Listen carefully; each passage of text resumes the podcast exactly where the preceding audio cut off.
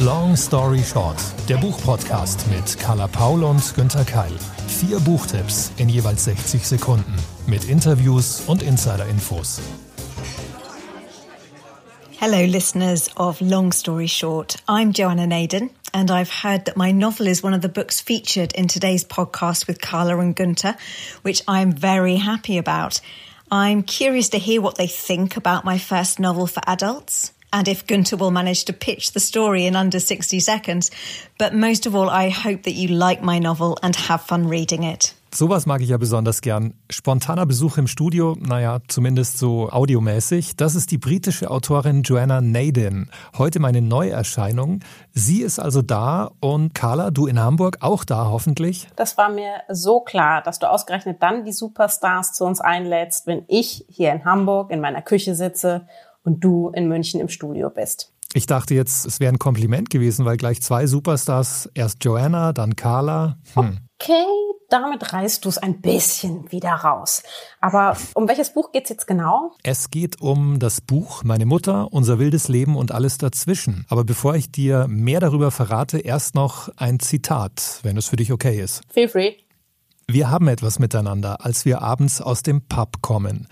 Wir haben etwas miteinander, als wir uns am nächsten Morgen, die Decke über den Kopf gezogen, staunend beobachten.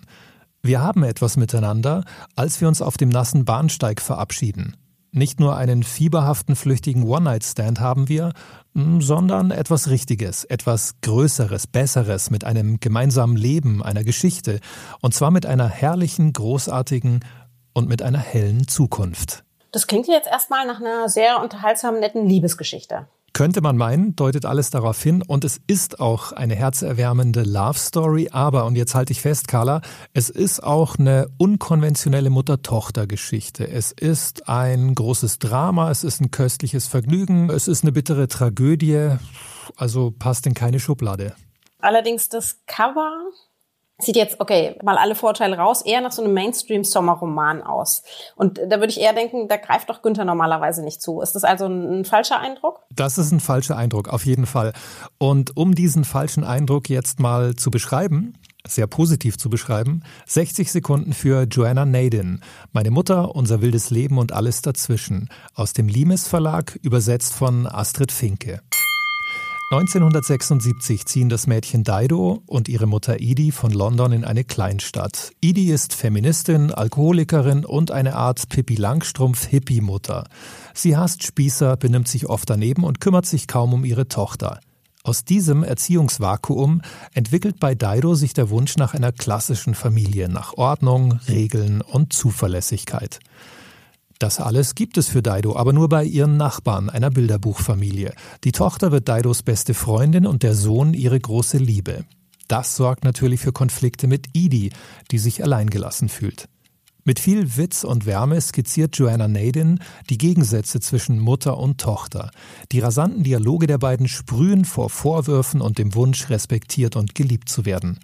Jahre vergehen und Daido findet keine Linie im Leben. Sie gibt ihrer Mutter die Schuld. Viele Männer, Abstürze und Verletzungen später erkennt Daido allerdings, dass Idi durchaus ihre guten Seiten hatte. Nadins Roman strotzt vor Energie und Erzähllust und hinter der frischen Schreibe steckt psychologische Tiefe. Das klingt ja dann deutlich vielschichtiger, als ich zuerst dachte. Kannst du mir noch ein bisschen was über Jenna Nadine erzählen? Die ist ja bei uns eigentlich kaum bekannt. Ja, so ging es mir auch, dass ich erstmal googeln musste, wer ist das eigentlich, wer kann so souverän, so toll schreiben. In Großbritannien ist sie ein Star, wirklich sehr, sehr interessant. Sie hat rund 70 Bücher, halte ich fest, 70 Bücher, überwiegend für Kinder und Jugendliche geschrieben. Sie war Rundfunkjournalistin und Beraterin des britischen Premierministers. Also eine sehr, sehr erfahrene Frau, was Wort betrifft und Öffentlichkeit. Und das ist jetzt ihr erster Erwachsenenroman. Also es geht um eine Tochter, ein, ein kleines Mädchen, das dann groß wird mit ihrer Mutter. Es geht auch um, um Feminismus. Es geht sehr, sehr stark um diese weiblichen Bande. Hm, würdest du sagen, dass es deswegen auch eher ein Roman für Frauen ist? Vielleicht, aber mit diesen Labels ist es ja immer so eine Sache und den Schubladen. Ich bin Mann, ich lese normalerweise solche Geschichten, wenn man das jetzt pauschal sagen sollte, weniger als andere Geschichten, aber in dem Fall war ich absolut begeistert. Von daher würde ich sagen, auf keinen Fall nur ein Frauenroman. Nee, ich mag solche Schubladen auch nicht. Nee, das ist für, für alle, auch für mich. Was mir ganz besonders gut gefällt, ist tatsächlich eigentlich der Originaltitel dieses Romans. Das würde ich mir nämlich gerne später mal auf den Grabstein schreiben lassen. ja, The Queen of Bloody Everything. Sehr schön. Und im Buch übrigens, Carla, hast du das mitbekommen? Im Buch haben sie das übersetzt, weil es gibt zwei, dreimal einen Dialog zwischen Mutter und Tochter. Da sagen die dann, wir sind die Königinnen der ganzen Scheißwelt passt super auf meine nächste Visitenkarte. Ist ja überhaupt ein Thema, finde ich, immer mit Originaltiteln, mit den Übersetzungen davon. Das äh, ist auch die Cover zum Beispiel. Aber äh, gerade hier gefällt mir eigentlich das Original besser. Und auch bei dem Buch, das ich gerne vorstellen möchte, habe ich ein paar Punkte anzumerken, lieber zuhörender Verlag. Ich bringe nämlich ein Sachbuch mit, und zwar Robert Ringham mit Das gute Leben. Und hier gleich ein Zitat.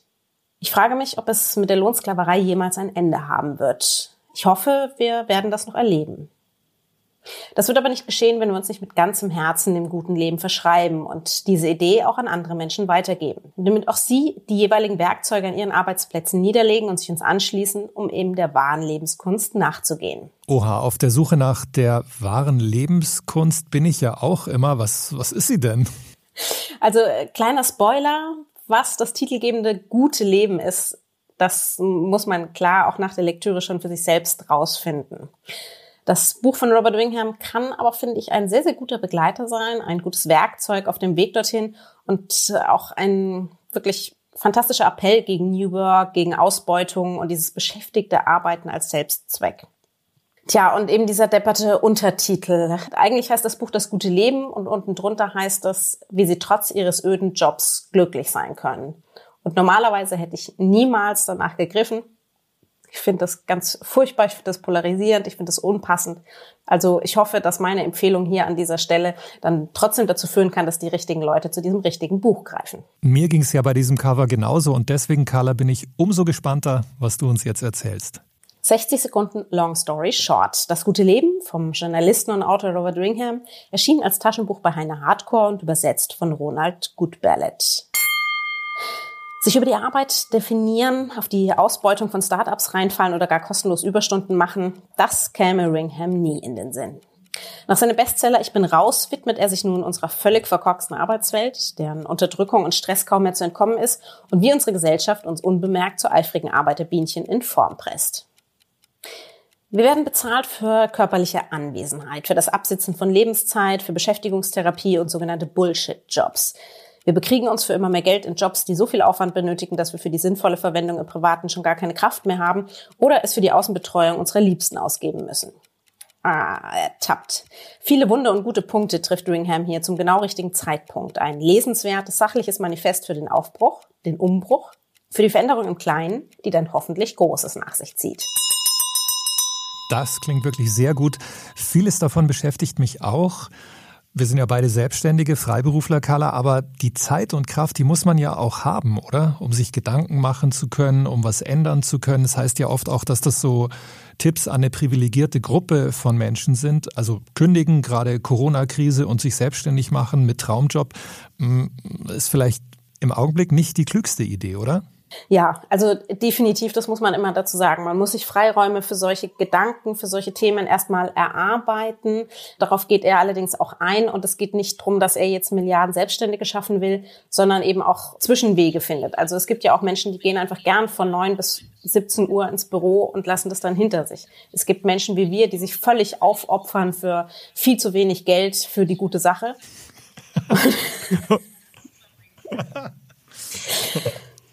War doch völlig realistisch. Da, da findet man in jedem Ansatz, glaube ich, für jede Form des Arbeitens, für jeden Job, den man gerne machen würde und den, den man vielleicht gerade machen muss, eine Möglichkeit, wie es besser laufen kann. Es ist aber auch nicht so ein Buch, also es gibt ja diese Ratgeber von jetzt auf gleich wird alles anders, Traumkörper, Traummann, Traumjacht in 90 Tagen und diese ganzen Dreamcatching-Shit-Shows, das ist es definitiv nicht, reagiere ich auch sehr allergisch drauf, sondern eher so ein wirklich großer Rundumschlag, in dem er zeigt, viele Gedanken, viele Möglichkeiten rund um modernes und vor allen Dingen wortwörtlich sinnvolles Leben und Arbeiten. Und das sind ja alles Themen, haben wir auch gemerkt, durch Corona auf einmal ist, ist alles digitalisiert und wir kommen aber immer noch nicht so richtig hinterher. Die Arbeitsprozesse sind dem noch nicht angepasst. Wir merken beruflich und privat, es ist ein totaler Struggle, weil einem das ständig reinwerkelt. Man ist dann auch nirgendwo gleichzeitig so richtig. All diese Probleme, all diese Gedanken greift er auf und bietet Möglichkeiten an. Mhm. Das heißt also, es ist schon dieser gesamtgesellschaftliche Aspekt wie in seinem Vorgängerbuch Ich bin Graus, hieß das ja. Mhm. Kann man das vergleichen oder bauen die aufeinander auf? Die bauen aufeinander auf. Also das, dieses Vorgängerbuch Ich bin raus geht eben eher um, wie du schon gesagt hast, so gesamtgesellschaftliche Aspekte, um das eigene Leben, um, um Konsum auch. Und das hier betrifft eben ganz klar natürlich Arbeitsprozesse. Da kann man in beidem sehr, sehr viel für sich finden, definitiv. Ich würde aber immer den Vorgänger Ich bin raus als Grundsatz sozusagen empfehlen. Was mir hier gut gefällt, er enttarnt auch sehr, sehr viele strukturelle Probleme. Das heißt, er schiebt die Entscheidung nicht komplett auf die Person, sondern zeigt natürlich auch auf, wie stark die Gesellschaft auf uns einwirkt. Ein Beispiel. Ich bin eigentlich eher Eule den Lerche. Das heißt, ich arbeite super gern bis tief in die Nacht. Wenn ich dann so richtig im Flow bin, wenn ich Texte schreiben kann, wenn ich in Ruhe lesen kann und, und, und. Und müsste dann eigentlich natürlich, wenn ich so um zwei bis drei ins Bett gehe, bis neun oder zehn schlafen, mindestens. Funktioniert aber nicht, weil ich so ein schlechtes Gewissen habe, und es gibt ja diese Regel, dass man sagt, so die richtig fleißigen Leute, die stehen um 5 Uhr auf, die gehen dann erstmal joggen, 50.000 Kilometer, schreiben dann schon mal zehn Bücher, bevor alle anderen aufstehen. Und das ist so tief in mir drin, dass ich echt lieber nur mit vier Stunden Schlaf auskomme, als bis zehn liegen zu bleiben. Ich, ich krieg's nicht hin. Hm. Ja, das ist wirklich fatal, dieser Vergleich und dieser Druck, der sich da aufbaut, ob jetzt gewollt oder ungewollt. Und ich glaube, das kann man auch jetzt auf die letzten Monate beziehen in der Corona-Krise. Auch da ist es ja ständig so, man versucht sich zu vergleichen, wer geht wie damit um, wer schafft noch mehr, oder? Das passt ja auch genau ja, in diese Thematik definitiv. rein. Deswegen, wenn es natürlich jetzt äh, erstmal die Argumentation kommt und sagt, warum bei mir brennt gerade alles, ich kann jetzt nicht so ein Buch lesen, ich habe Angst um meinen Job, wie soll ich denn ausgerechnet jetzt was ändern? Genau das ist aber der richtige Moment, um anzugreifen und zu sehen, wo liegt das Problem? Warum habe ich das Problem? Warum bin ich so erschöpft? Warum kann ich nicht richtig abschalten?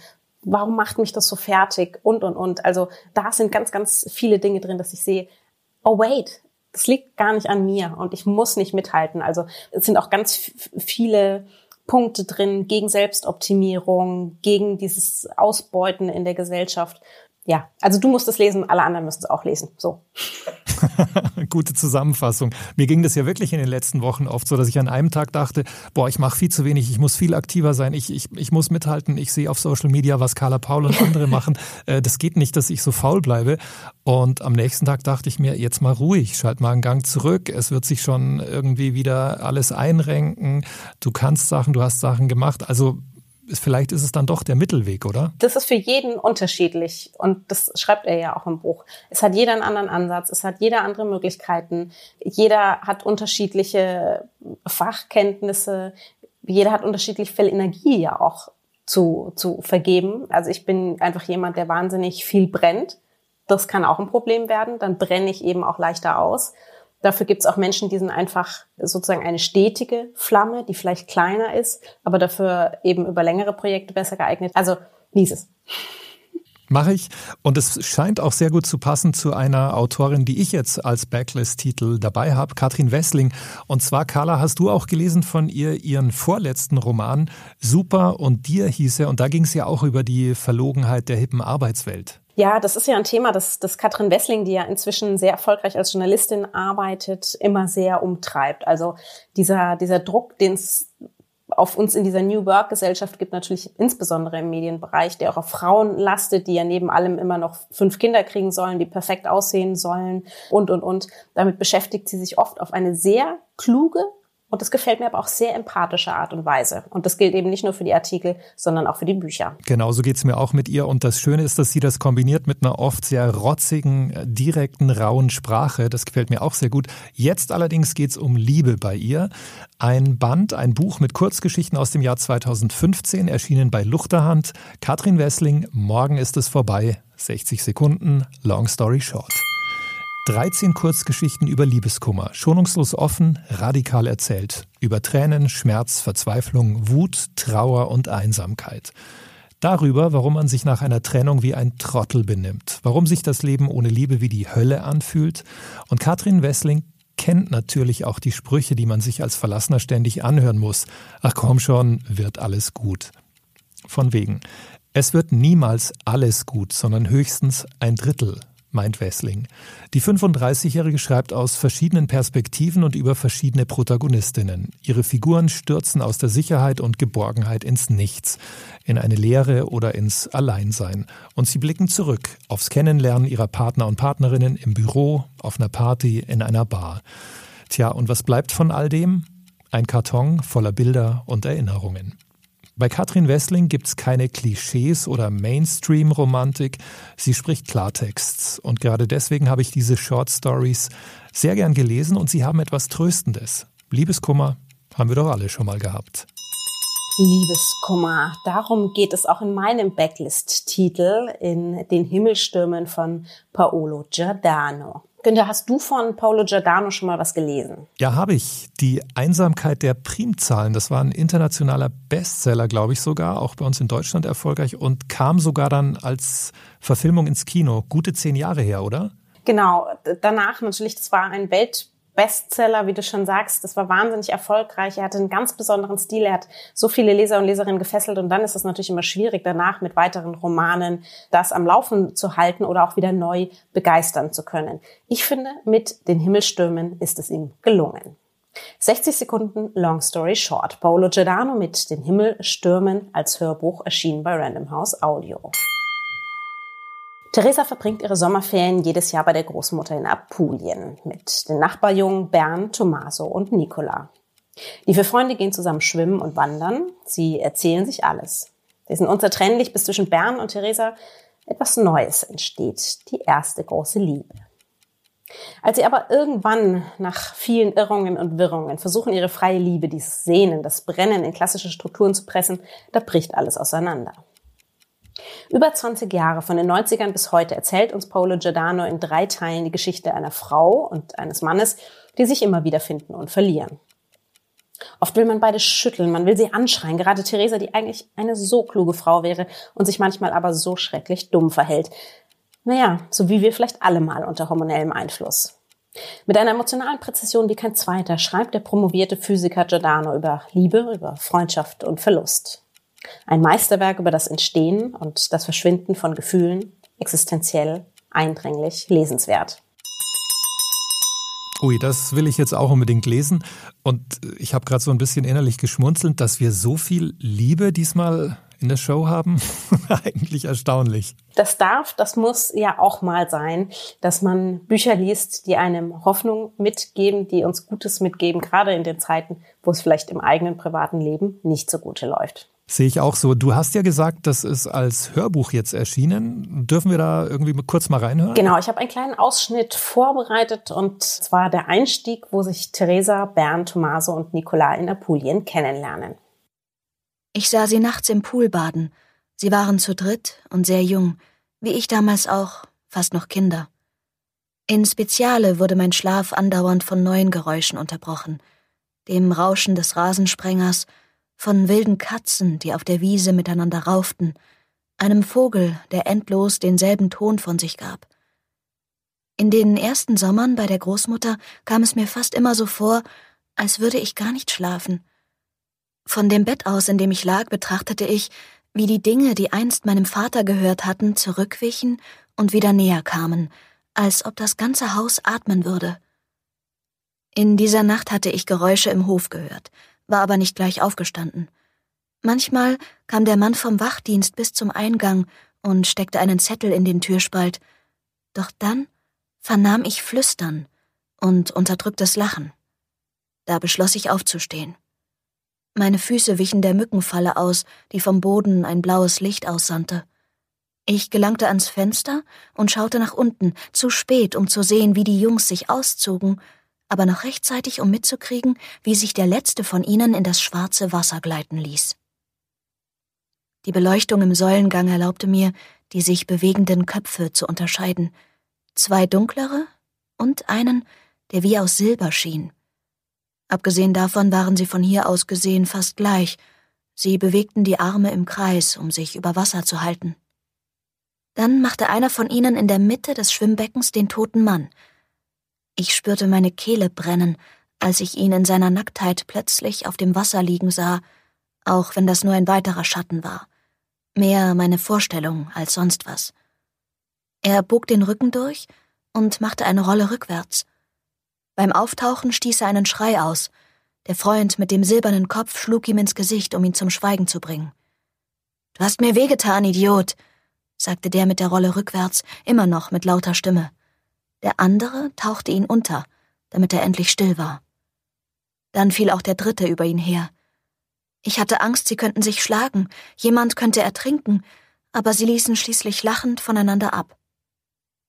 Sie setzten sich auf den Rand an der weniger tiefen Seite des Beckens und kehrten mir ihre nassen Rücken zu. Einen Moment lang überlegte ich hinunterzugehen und mit ihnen in die Feuchtigkeit der Nacht einzutauchen. Aber mit 14 Jahren hatte ich noch nicht den Mut für bestimmte Dinge. Ich vermutete, dass sie die Jungs vom benachbarten Hof waren, auch wenn ich sie immer nur aus der Ferne gesehen hatte. Großmutter nannte sie die vom Hof. Dann das Quietschen von Bettfedern. Husten. Die Gummilatschen meines Vaters schlappten über den Boden. Bevor ich den Jungs zurufen konnte, sie sollten fliehen, sauste er die Treppe hinunter und rief den Hausmeister. Das war ein Ausschnitt aus dem Hörbuch Den Himmelstürmen von Paolo Giordano, erschienen bei Random House Audio, gesprochen von Schauspielerin Laura Meire. Und das war's für heute auch schon wieder mit Long Story Short. Drei Bücher, ein Hörbuch, eine Carla, ein Günther aus München und aus Hamburg und die nächste Folge gibt's dann in zwei Wochen wieder. Die Links zu den besprochenen Büchern findet ihr wie immer in unseren Show Notes. Zu Risiken und Nebenwirkungen lest den Klappentext und fragt eure Lieblingsdealer vor Ort, die Buchhändler und Buchhändlerinnen. Wir freuen uns über eure Bewertungen und Feedback auf allen Plattformen sowie unseren sozialen Kanälen und danke für alle, die das immer wieder tun. Long Story Short ist eine Kooperation zwischen Carla Paul, Günter Keil und der Verlagsgruppe Random House.